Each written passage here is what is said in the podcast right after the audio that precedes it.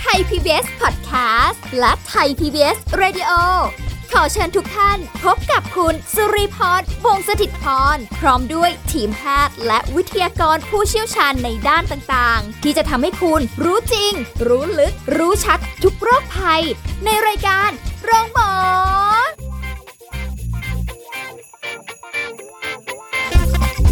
สวัสดีค่ะ คุณผู้ฟังค่ะ ขอต้อนรับเข้าสู่รายการโรงหมอค่ะ ทางไทย PBS Podcast นะคะ เราพบกันเป็นประจำที่นี่ค่ะ วันนี้สุริพรทำหน้าที่เช่นเคย เราจะคุยกับดรนายแพทย์จตุพลคงถาวรสกุล แพทย์ผู้เชี่ยวชาญศูนย์กล้ามเนื้อกระดูกและข้อ จากเพจดรหมอหมีสวัสดี ค ค่ะ รับสวัสดีครับ วันนี้เจอกันเนี่ย โอ้โห ด้วยความที่เราอยู่ในวัยหนุ่มสาวค่ะ ใช่หรือ ใช่ใช่ใช่คือด้วยวัยหนุ่มสาวเราก็จะไม่ค่อยได้คิดอะไรมากมาย เพราะว่าเรายังรู้สึกว่าให้ยฉันแข็งแรงอยู่ ฉันสามารถจะเล่นกีฬาอะไรก็ได้โลดโผนแค่ไหนก็ได้ า ไม่ต้องห่วงอะไรเลย แค่ระวังเรื่องการบาดเจ็บหรืออะไรแบบเนี้ย แต่ด้วยความที่ทุกวันเนี้ยชีวิตคนเราอ่ะมันวิถีชีวิตค่อนข้างจะเปลี่ยนเนาะการใช้ชีวิตเปลี่ยนไป ใช่ ด้วยโรคระบาดอ่ะส่วนหนึ่งหรืออะไรการทำงานการอยู่กับจอคอมพิวเตอร์หรืออะ อา ไร ชีมาพกๆ ก็ อ่ะ เปลี่ยนไป ใช่ อืม ก็เลยทำให้รู้สึกว่าเออเดี๋ยวนี้รู้สึกแบบ คือเด็กสมัยใหม่เนี่ยต้องบอกงี้ คือไลฟ์สไตล์ของวัยรุ่นนะฮะพี่ ค่ะ สังเกตไหมตอนยุคเราเนี่ยมีไหมอาชีพเล่น ROV ไม่มีอ่ะ เดี๋ยวนี้มีไหม มี อ่าเห็นไหม อ่าฮะ อาชีพแคสเกม งงกันไปเลยครับ เฮ้ย ใช่ไหมฮะ คืออา ฮะ อาชีพสมัยนี้เนี่ยมันมีความหลากหลาย แล้วก็มีไลฟ์สไตล์ที่ค่อนข้างจะเปลี่ยนไป ใช่ เปลี่ยนไปยังไง เปลี่ยนไปในลักษณะที่อยู่กับที่แต่ทำนานๆมากขึ้น ใช่ นะฮะนะเพราะฉะนั้นไลฟ์สไตล์ของคนรุ่นใหม่เนี่ยเออมันจะมีพฤติกรรมที่เกี่ยวสัมพันธ์กับเรื่องของโรคกระดูกแล้วก็โรคข้อเนี่ยนะที่เจอบ่อยมากๆเลยเนี่ย ค่ะ ตอนเนี้ยเด็กๆเราเนี่ยนะจะมีปัญหาเรื่องปวดหลัง แล้วก็มีปัญหาเรื่องปวดนิ้ว ปวดข้อมือ ปวดศอก โอ้ เยอะผิดปกติ ฟังดูแล้วจริง ๆ ถ้าเกิดบอกว่าเออการที่ขยับเขยื่อนร่างกายน้อย มัน นั่ง น่าจะไม่ปวด นั่งทำ ใช่ไหม งา ฮะ นแล้วเอ้ยมีรายได้เข้ามาง่าย ๆ หรืออา ดูฟังดูเหมือนง่ายเนาะ คือโดยเฉพาะตอนเนี้ยเด็กอะเรียนอยู่ที่บ้านใช่ไหม ใช่ อ่า ตอนเนี้ยอาการปวดหลังของเด็กนี่ค่อนข้างเยอะอ่าเด็กจะมาด้วยปวดคอค่อนข้างเยอะนะฮะ ค่ะ เพราะว่าเอ่อตอนนี้เนี่ยมันต้องกลายเป็นเรียนคอมพิวเตอร์ แล้วก็ไม่มีการออกกำลังกายด้วยนะ ใช่ ฮะ ค่ะ คาบพละคาบอะไรก็ไม่มีละ ตอนนี้ก็คืออยู่แต่บ้านแล้วก็นั่งเรียนอย่างเดียว อ่านหนังสืออย่างเดียว ค่ะ แล้วอ่านหนังสือเดี๋ยวนี้ก็ไม่ใช่หนังสืออีก มันกลายเป็น iPad หรือโทรศัพท์ ค่ะ ใช่ไหมฮะ เพราะฉะนั้นเอ่อโอกาสที่เด็กเราเนี่ยจะมีเรื่องของกล้ามเนื้อคอที่มันผิดปกติเนี่ยค่อนข้างสูง ค่ะ นะครับนะแล้วก็อีกอันหนึ่งคือ ระหว่างที่เรียนไปด้วยเนี่ย ก็เอายกตัวอย่างหลานแล้วกัน อันนี้ไม่รู้คนอื่นเป็นป่ะ นะ เล่นเกมไปด้วย ฮะ อ้าวแต่ก่อนเนี่ยพอเวลาเด็กไปโรงเรียนเนี่ยมันก็ไปโรงเรียนใช่ไหมล่ะ ใช่ ของรุ่น ใช่ เราเนี่ย ค่ะ ขนาดคุยกับเพื่อนหรืออะไรมันก็ไม่ได้แล้วใช่ไหมเล่นเกมไม่ต้องพูดถึง นะโดนครูตีแน่นอน แต่ว่าสมัยนี้เนี่ยมันไม่ใช่ละ อืม นะ อยู่บ้านเนี่ย เกมเนี่ยเล่นผ่านโทรศัพท์ได้ ค่ะ นะครับเขาสามารถที่จะเปิดจอไว้แล้วก็ทำอย่างอื่นไปได้เยอะแยะมากมาย ใช่ นะ ใช่ เพราะฉะนั้นตอนนี้เนี่ย สมมติสำสำหรับคนที่เป็นเด็กที่ตั้งใจเรียนเนี่ยนะก็อาจจะโอเคอ่ะปวดคอ ปวดหลัง นะ เพราะว่าแหมต้องเกรงต้องอะไรเงี้ย ค่ะ แต่ปัญหาของเด็กในยุคปัจจุบันเนี่ย มันจะไปอยู่ที่มือนิ้วนะฮะ เด็กสมัยนี้นิ้วล็อกเร็วมาก เออมาดูมันฟัง ผิด แล้ ป ว กติ แป ไหม ลกใช่ ปกติแล้วเนี่ยโอ้โหปวดคอปวดหลังเนี่ยนะ มันต้องเจอตอนแก่ ค่ะ ๆ นิ้วล็อกเนี่ยมันต้องเจอตอนอายุเยอะ เออหิ้วคงหิ้วคอ ๆ ง ใช่ไหม ป หรือ หก ทำ ๆ งาน อะ แบบโอ้โหเป็นพนักงานออฟฟิศ ใช่ ไม่ใช่เดี๋ยวนี้เด็กเนี่ยนิ้วล็อกกันเยอะ เออ นะฮะเพราะอะไรเพราะว่าเด็กเนี่ยอยู่กับโทรศัพท์มากกว่าอยู่กับเรานะมากกว่าอยู่กับพ่อแม่อย่างนี้ดีกว่า ฟังแล้วสะท้อนใจไง เอาเป็น ไม่รู้ ว่าเราผมเนี่ยมีประสบการณ์นะฮ ะ พ่อแม่เนี่ยพาลูกมา ลูกก็นั่งอยู่ข้างหน้าพอเวลาเราคุยกับเด็กเนี่ย เป็นไรมาครับ เด็กมันยังกดโทรศัพท์อยู่เลยอ่า เสร็จปุ๊บ พ่อแม่ก็บอกคุยกับหมอที่ลูกอย่าเล่นแต่โทรศัพท์ อ่า แล้วเสร็จปุ๊บ เราก็ถามอ่าลูกเป็นไร เจ็บนิ้วหัวแม่มือ คือไอ้นิ้วหัวแม่มือเนี่ยนะ ค่ะ กันิ้วข้อแต่ละนิ้วต่างๆ เนี่ย ส่วนใหญ่ในเด็กเนี่ย มักจะไม่เป็นที่นิ้วอื่นนะมักจะเป็นหัวแม่มือ อ่ะมัน เพราะว่ามันเล่น ใช้ เกมกันเยอะ จริ นะ ง หรือต่อให้ไม่ได้เล่นเกมนะอาจขึ้นมาเป็นวัยรุ่นกันแล้วกัน แชทไลน์ใช่ไหม ทั้งวันน่ะ Facebook นะหรือขึ้นมาอีกหน่อย เป็นคนที่เริ่มเริ่มทำงาน ปัจจุบันการทำงานของเราเนี่ยมันก็จะทำงานโดยการผ่านอินเทอร์เน็ตใช่ไหม ใช่ อินเทอร์เน็ตนี่มันเป็นมันมันหลอมรวมกับชีวิตเราไปเรียบร้อยหมดแล้วนะฮะซึ่งพอเราใช้อินเทอร์เน็ตเนี่ยคือแบ่งตามช่วงอายุนะฮะไลฟ์สไตล์ของเด็กเนี่ยถ้าเด็กเล็ก ๆ หรือเด็กประมาณสัก 10ถึง15 ปีเนี่ยเขาจะเจ็บหัวแม่มือเยอะ แล้วก็จะเจ็บข้อมืออ่าเดี๋ยวสองโรคก็จะมีเขาเรียกเดอร์กระแหวงก็คือโรคปอกเส้นเอ็นอักเสบที่บริเวณข้อมือ ค่ะ เพราะว่าจับโทรศัพท์ทั้งวัน แล้วก็มีการใช้หัวแม่มือก็จะเป็นนิ้วล็อกที่หัวแม่มือ อื้อหือ นะครับเพราะฉะนั้นสองอันเนี้ยจะเจอบ่อย ถึงขนาดนิ้วล็อกได้นี่มันต้องไม่ า แบบ คือ ธรรมดานจริงๆเนาะ นี่ต้องไปดูเขาเล่นครับ ต้องดูเขาเล่นครับ เหรอ อ่าใช่ครับ จริงจังแบบ จริงจังครับ โอ้โห อ่า เด็กบางคนเนี่ยอย่างคือหลานผมนี่นะมีทุกเครื่อง ทุกแบ มีทุก บ เครื่องคืออะไร Nintendo Switch อ่า PlayStation อ่า อะไรที่เขามีมีหมด แล้วก็ยังแคสเกม เล่นเกมออนไลน์อีก โอ้โห อ่าคือตอนนี้เราตามไม่ทัน ค่ะ บอกเลย ผมเองเนี่ยตามหลานไม่ทันละ ค่ะ นะเพราะว่ามันมีเยอะมากเพราะฉะนั้นเอ่อมันจะมีโอกาสที่จะเกิดอาการปวดนิ้วหัวแม่มือเนี่ยสูง โอ้โห หลานก็เป็น ค่ะ นะฮะบอกเลยแล้วก็เราก็ทำได้แต่เออก็ไม่เป็นไรแช่น้ำอุ่นไปก่อน อืม แล้วก็งดเล่นสิ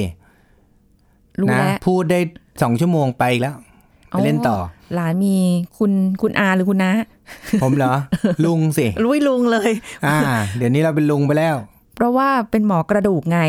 เออ ก็เลยแบบไม่เป็นไร มีคุณลุงเป็นหมอกระดูก อ่าไม่ใช่นะ ลุงจะเป็นหมอไม่ใช่ยันนะ จ๊ะ เราไม่ได้ยันกันผีแหมหรือเป็นยันกันโรคนะ อ๋อ เดี๋ยว เราก็ต้อง ไป ป ลย ฏิบัติตัวด้วย อืมก็ให้คำแนะนำไปแต่คือเด็กก็คือเขาก็ยังไม่ทันนึกหรอกว่า เอ้ย มันจะมีผลกระทบอะไรต่อไป ช่ ในระยะ ช่ ยาวหรือเปล่า คืคุณพ่อคุณแม่เนี่ยนะที่เราพูดเรื่องเนี้ยเราอยากให้ วันนี้เราอยากจะให้รู้ว่าไลฟ์สไตล์ของเด็กอะตอนนี้มัน ค่ะ เปลี่ยนไปไม่เหมือนยุคเรานะซึ่งผมผมว่าคุณพ่อคุณแม่ก็รู้อยู่แล้วแหละ แต่ว่าเอ่ออยากจะให้สังเกตนิดนึง เพราะว่าบางทีเนี่ยเราไม่ได้เราไม่ได้สนใจเท่าไหร่ในเรื่องของการเอาไปเล่นเกมก็คิดว่าเด็กมันเล่นเกมอะ ก็ดีอยู่บ้าง อ่า ไง แต่ว่า ไม่ต้องไปออกข้างนอก เพราะเวลาเขาเล่นเนี่ยมันบางทีมันมากเกินไปเราควรจะต้องควบคุมด้วย ค่ะ นะฮะเพราะถ้าเล่นตลอดเวลาเนี่ยแน่นอนอะนิ้วล็อกเนี่ยมาแน่นอน จนแล้วห้ามก็ห้ามไม่ได้นะจริงๆ ผมว่าเราอาจจะต้องตั้งกฎเหล็กนะอย่างบางบ้านเนี่ยสองชั่วโมงเลิก โหทำได้เปล่าอ่ะ มันต้องทำฮะก็เก็บเลยนะเก็บก็คือต้องเก็บ หุย นะ โวยวาย ก็ แน่เลยอ่ะ มันมันโวยวายก็ต้องปล่อยไปนะเพราะไม่งั้นเดี๋ยวก็สุดท้ายก็ต้องมาหาหมอพร้อมกัน เลือกเอา อ่าก็ต้องเลือกเอา อืม นะฮะไอเรื่องขากับเข่าอะไรพวกเนี้ย ค่ะ เดี๋ยวนี้เด็กไม่ค่อยมีปัญหานะ ไลฟ์สไตล์ของเด็กปัจจุบันนะ ไม่ได้ ขา ออก เข่า ข้างนอก ข้อเท้าไม่ค่อยมีปัญหา จะมาเตะบงเตะบอลเหมือนสมัย เล่น เรา อะไรแล้วฮะ มี เดี๋ นะ ยวนี้ เออ เออจริง ๆ คือส่วนใหญ่มาเนี่ย แทบจะไม่มีปัญหาพวกนี้คือน้อย ค่ะ นะ เพราะว่าโดยเฉพาะตอนช่วงเวลานี้อาจจะน้อยมาก ค่ะ เพราะว่าเขาไม่ได้ออกไปข้างนอก ไม่ได้ไปโรงเรียนเตะบอลเล่นบาสมันเป็นไปไม่ได้ละ ค่ะ ตอนนี้เขาก็อยู่แต่คอมพิวเตอร์เล่นแต่เกม ค่ะ แล้วถ้าเกิดยังสถานการณ์มันยังเป็นอย่างนี้ต่อไปเรื่อยๆนะ ผมว่าอีกสัก ผมว่าอีกสัก สมมติมีแหมไม่อยากจะพูดเลยนะ อีกสักสองสามปีเราจะตายกันก่อนนะไม่ใช่อะไรนะ อึด แต่ว่า อัด คือ แต่ว่าอีกสักสองสามปี ถ้าเกิดว่ามันยังเป็นอย่างนี้ต่อไปเรื่อยๆเนี่ย ค่ะ ผมว่าโรคพวกนี้มันจะมาเยอะขึ้น โอ้ นะฮะแล้วก็เด็กเดี๋ยวเนี้ยปวดหัวไมเกรนเยอะ ค่ะ เพราะว่าเพ่ง อ่า เพราะว่าเพ่งหน้าจอ เพราะว่าใช้งานเกี่ยวกับคอมพิวเตอร์นะครับ แล้วก็ท่านงท่านอนอ่าที่เราเคยคุยไปเนาะ ใช่ อ่าท่านอนก็ไม่ถูกวิธีอีกนะครับ แล้วก็ท่านั่งเด็กเดี๋ยวนี้ ถึงแม้จะมีเบาะจะมีที่นั่งดียังไง เขาก็จะนั่งแบบท่าที่เขาอยากนั่ง โดยเฉพาะ ค่ะ เคยเห็นเด็กที่พวกพวกนั่งท่านอนไหม นั่งห้อยลงมาอย่างเงี้ย ค่ะเลื้อย ะ ล เด็ก งมา เยอะเลยนะ ใช่ นะฮะเพราะฉะนั้นสิ่งพวกนี้เนี่ยเราก็ต้องปรับ อันนี้เราพูดถึงเด็กก่อนนะไลฟ์สไตล์ของเด็กมีอะไรบ้างที่เราเราขอสรุปนิดหนึ่งนะก็จะมีเรื่องของนิ้วล็อกที่เราต้องกังวลนะครับ ต้องระวังในปัจจุบัน ซึ่งแต่ก่อนเราจะไม่คิดถึงเลยนะแล้วก็เอ็นข้อมือนะครับไม่ว่าจะเป็นข้อมือด้านในหรือด้านนอก แล้วก็สำหรับเด็กที่มีการใช้แป้นพิมพ์เยอะๆนะครับ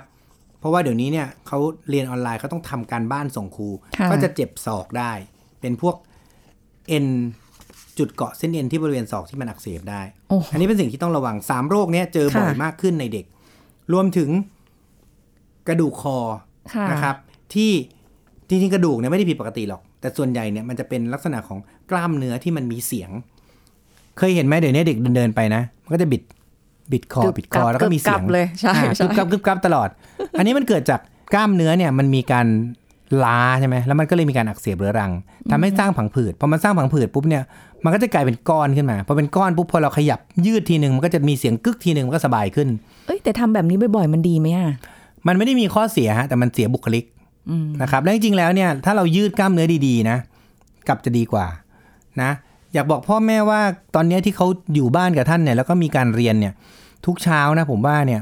ควรจะต้องจับมายืดเส้นยืดสายหน่อย โอ้ยให้ตื่นก่อนเธอะ คือ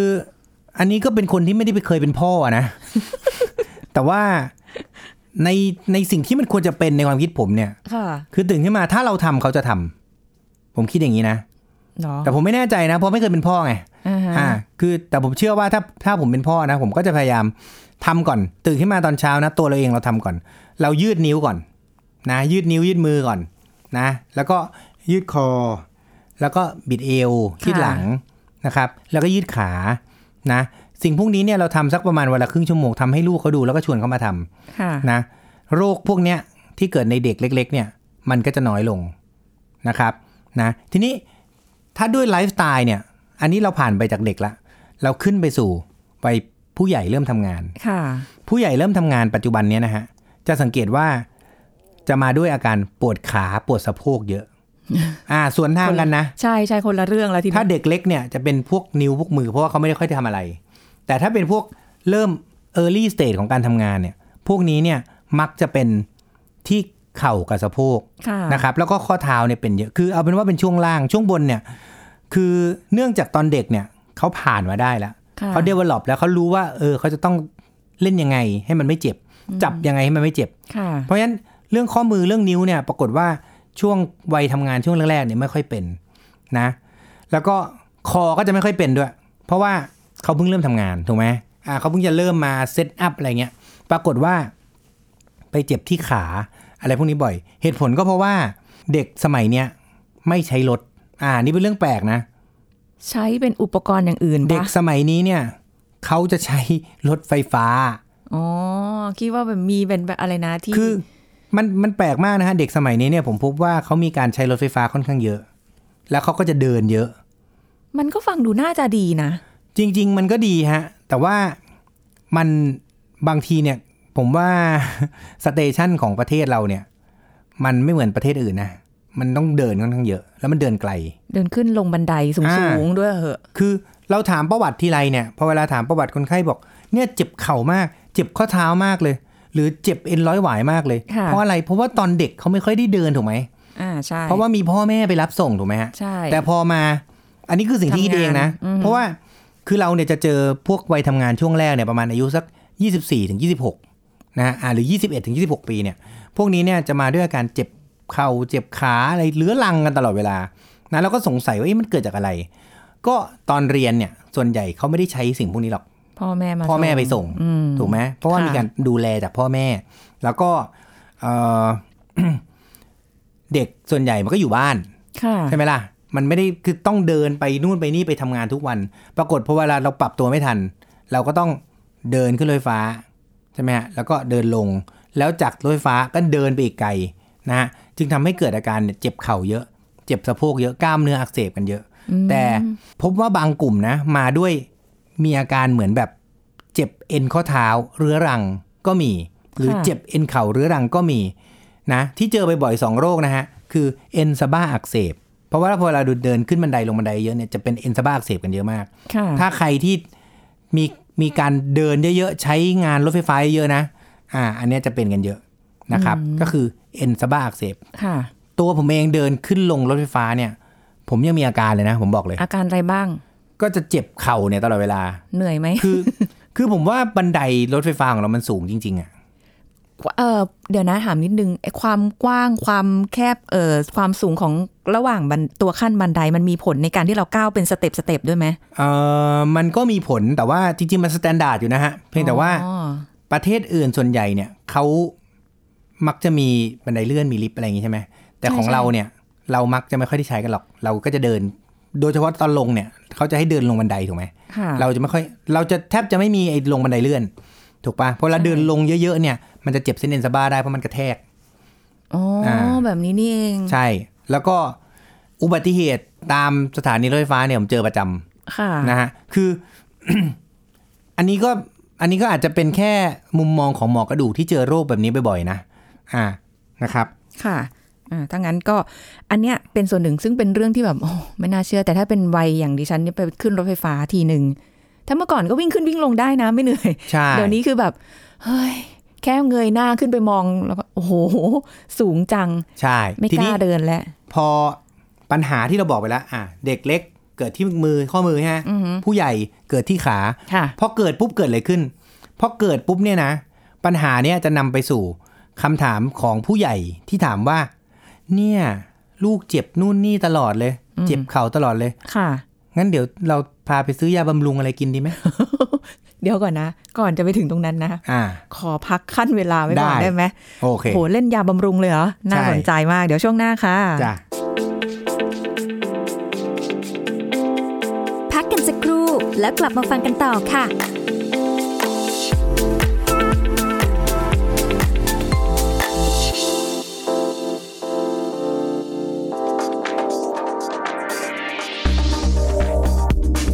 คุณผู้ฟังครับมีการศึกษาพบว่าการดื่มเครื่องดื่มแอลกอฮอล์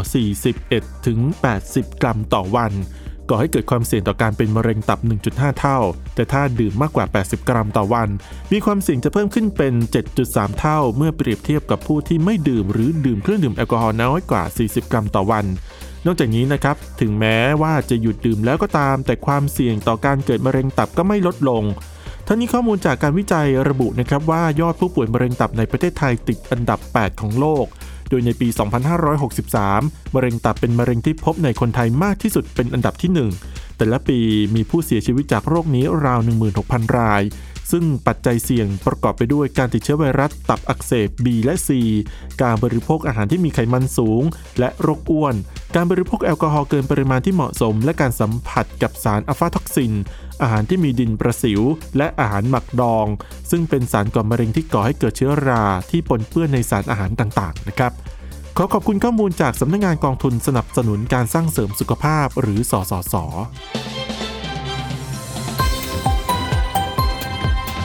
ไทย PBS Radio วิทยุข่าวสารสาระ เพื่อสาธารณะและสังคม คุณกำลังฟังรายการโรงหมอ รายการสุขภาพเพื่อคุณจากเรา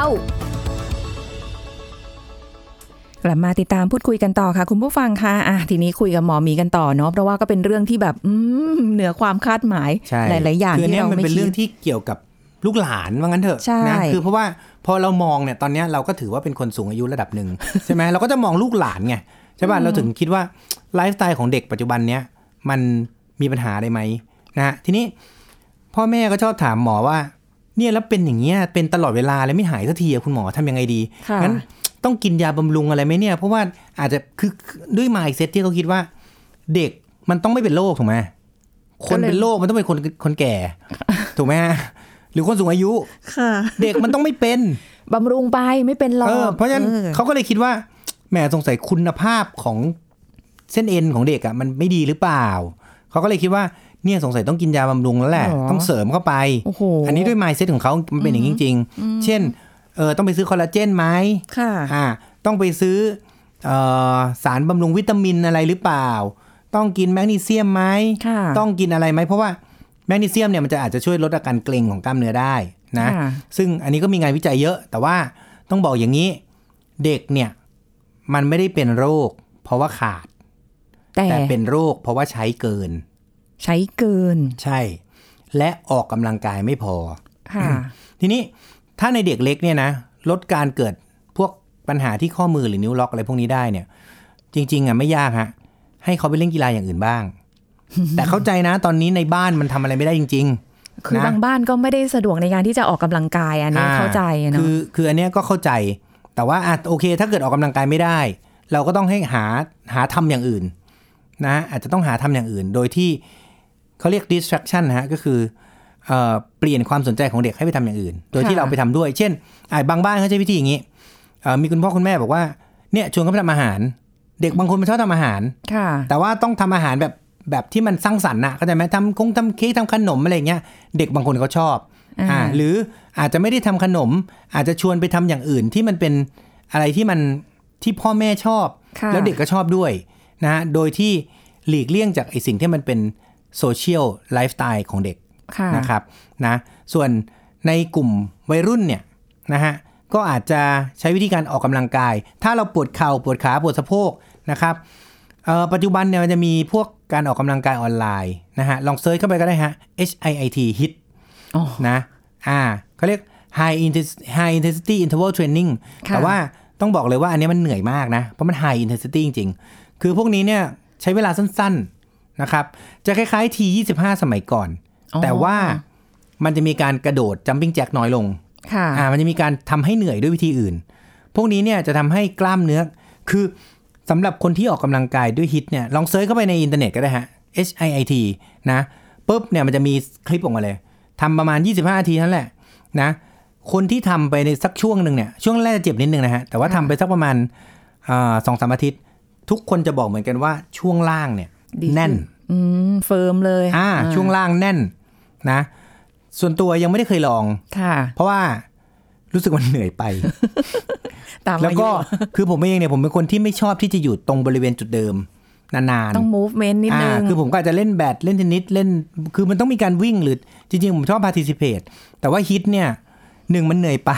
ในความคิดผมนะ ค่ะ พอมันเหนื่อยไปปุ๊บเนี่ยพอผมต้องมาทำอีกในวันรุ่งขึ้น ผมรู้สึกไม่อยากทำ แต่แนะนำคนอื่น แต่แนะนำให้คนอื่นทำ เพราะบางคนก็อาจจะชอบคือคืออย่างนี้ อ่า เอ่อผมเนี่ยแก่แล้ว ยา สี่สิบสองปี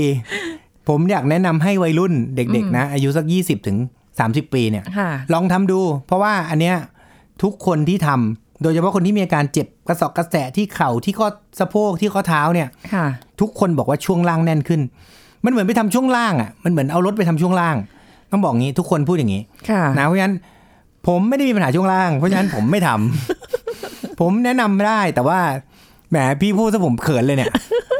ตัวเองไม่ทำแต่แนะนำให้คนอื่นทำ เนี่ย ไม่เป็นเหมือนกัน เพราะว่าพอตอนแรกกะว่าเอ้ยเดี๋ยวไปดู พอบอกว่ามันหนักปุ๊บเฮ้ยไม่เอาดีกว่า เพราะว่ารู้สึกว่าถ้าหนักๆแล้วอ่ะวันต่อไปฉันจะรู้สึก มันจะ ว่า ไม่อยากทำคือ โอ้ยน่า ผมมาลองทำแล้วอ่า แต่มันไม่ใช่ทางอันต้องบอกเลย ต้องแล้วแต่ความชอบ อ่า ซึ่งอันนี้เนี่ยต้องบอกว่าถ้าใครที่มีปัญหาช่วงล่างไม่แข็งแรง ค่ะ ลองทำดู แต่ว่าสมมุติว่าถ้าคนบอก โอ้ย ฉันไม่ไหวหรอกมันเหนื่อยไป เขามี 25 นาที คุณก็ทำ10 นาทีก็พอ อ๋อ อั อั นเนี้ยอยากแนะนำสำหรับคนที่ไม่เคยทำอะไรเลยไงเข้าใจปะ ค่ะ แบบวันนี้ไม่เคยออกกำลังกายอะไรเงี้ยแล้วก็บอกทำไงดีนะ แล้วก็นั่งนั่งนอนนอนแล้วก็รอให้มันหายมันเป็นไปไม่ได้นะฮะ ค่ะ ลองไปเปิดนะเซิร์ชที่ Google เลยเซิร์ช YouTube ก็ได้ HIIT ค่ะ ทำสัก 15 นาทีก่อน อืม อ่าวันละนะถ้าเกิดมัน 10 นาที คุณรู้สึกเอ้ยมันไม่เหนื่อย อยากทำต่อก็ทำได้ แต่ถ้ามันเหนื่อยแล้วพอละก็หยุดเอาแค่นี้ ก็ค่อยๆเพิ่มสเต็ป เชื่อ ไป ว่าช่วงล่างจะดีขึ้นนะครับ อืม อะไรแบบเนี้ยมันง่ายกว่าคุณไปหาซื้อคอลลาเจนแล้วก็บอกว่านี่ไงคอลลาเจนนะ มันเป็นองค์ประกอบของเส้นเอ็นนะ เดี๋ยวพอเอามากินปุ๊บ มันก็จะเข้าวิ่งเข้าไปที่เส้นเอ็นนะ เส้นเอ็นแข็งแรงก็จะได้ไม่เจ็บ มันไม่ใช่นะ คืออายุน้อยๆเนี่ยในเด็กหรือวัยรุ่นเนี่ยนะฮะไม่ว่าจะคอลลาเจน ยาบำรุงแมกนีเซียม สิ่งพวกเนี้ยไม่มีความจำเป็น ค่ะ นะ ถามว่าในผู้ใหญ่จำเป็นไหม ผู้ใหญ่ก็ยังไม่จำเป็นเลยฮะนะคอลลาเจนเนี่ยยังไม่มีการศึกษากับการรักษาโรค ค่ะ สักเท่าไหร่นะฮะตอนนี้มันมีรีวิวของปี 2019 พูดถึงเรื่องของคอลลาเจนนะที่เข้าไปดูมาเนี่ยมันมีเปเปอร์ทั้งหมดประมาณสัก 10เปเปอร์นะฮะมีอยู่3เปเปอร์เนี่ยที่เป็นคอลลาเจนที่มันเป็นยานะนอกนั้นน่ะก็จะเป็นคอลลาเจนที่เป็นบำรุงเกือบหมดคอลลาเจนที่เป็นยาเนี่ยมันชื่อ UDP นะหรือ unfractionated คอลลาเจนคือตัวนี้เนี่ยเขาศึกษาในนักกีฬา หรือคนทั่วไปไม่ได้รักษารักษาในคนข้อเข่าเสื่อม เพราะฉะนั้นตัวเนี้ยกินไปไม่ช่วยนะครับนะคือถ้าจะกินจริง ๆสำหรับพวกข้อเสื่อมอะผมว่าก็ไปกินยาที่มันเป็นเป็นกลุ่มที่เขาแนะนำสำหรับรักษาข้อเข่าเสื่อมดีกว่า ค่ะ นะครับเพราะฉะนั้นในเด็กบำรุงไม่จำเป็นนะครับ แต่เสริมสร้างดีกว่า เสริมสร้างโดยการทำยังไง ออกกำลังกายที่เหมาะสม หลีกเลี่ยง แล้วก็ไปทำกิจกรรมอื่นบ้างนะฮะถ้าในวัยทำงานช่วงแรก ลองดูฮะฮิตที่ผมไม่ทำเนี่ย แต่ว่า ผมแนะนำให้ท ำพูดซะเขินเลยจริง ๆ นะก็แนะนำให้ทำ ค่ะ นะครับ อยากให้ลองแต่ทำสั้น ๆ ดูก่อนก็ได้ อ่าฮะ นะหรือถ้าเกิดว่าใครคิดว่าอ่าวิ่งได้อย่างตอนเนี้ยมันเราไม่สามารถวิ่งที่อื่นได้ ยิมก็ปิด เราก็วิ่งในลานจอดรถเนี่ยอันนี้ก็ยกตัวอย่างของผมเองนะอย่าอย่าไปวิ่งข้างนอกถนนอันตราย ค่ะ นะมีฟุตบงฟุตบาทตรงสเต็ปเดี๋ยวก็เท้าพลิกมาหาเราอีก นะวิ่งในลานจอดรถเนี่ย ค่ะ เออหรือถ้าใครง่าย ๆ ก็วิ่งในหมู่บ้านเบาๆไปก่อนนะพวกนี้ก็ได้นะครับ เอาที่ถูกจริตนะเพราะฉะนั้นไลฟ์สไตล์ของเด็กในปัจจุบันแตกต่างไปจากยุคของเรามากนะครับ เด็กสมัยนี้ก็จะมีปัญหาในโรคที่เราคาดไม่ถึงนะ ค่ะ ใครที่เป็นผู้ใหญ่ที่ฟังอยู่ ก็ให้สนใจโรคพวกนี้กับเด็ก หรือลูกหลานที่อยู่ใกล้ตัว ลองถามเขาดูเออเป็นยังไงมีอาการตรงนี้ไหมนะ หรือเออใครที่อายุเยอะหน่อยลูกโตแล้ว ลองถามซิว่าเอ้ยเป็นอะไรอย่างนี้ไหมลองไปแนะนำเขาเรื่องของการออกกำลังกายพวกนี้ จะทำให้ไลฟ์สไตล์ที่เปลี่ยนไปไม่นำมาซึ่งโรคภัยได้ครับ ค่ะ ขอบคุณครับ วันนี้ต้องขอบคุณหมอหมีด้วยค่ะอุ้ยจริงๆมีคำถามอีกเยอะมาก แต่ว่าหมดเวลาซะก่อนนะคะ เอาเป็นว่าพบกันใหม่ครั้งหน้านะคะ กับรายการโรงหมอทางไทย PBS Podcast ค่ะ วันนี้สุริพรลาไปก่อนนะคะ สวัสดีค่ะ แชร์ พูด บอกต่อ กับรายการโรงหมอได้ทุกช่องทางออนไลน์ เว็บไซต์ www.thaipbspodcast.com แอปพลิเคชัน Thai PBS Podcast Facebook Twitter Instagram Thai PBS Podcast และฟังได้มากขึ้นกับพอดแคสต์โรงหมอ ที่ Apple, Google, Spotify, SoundCloud และ Podbean ทุกเรื่องทุกโรค บอกรายการ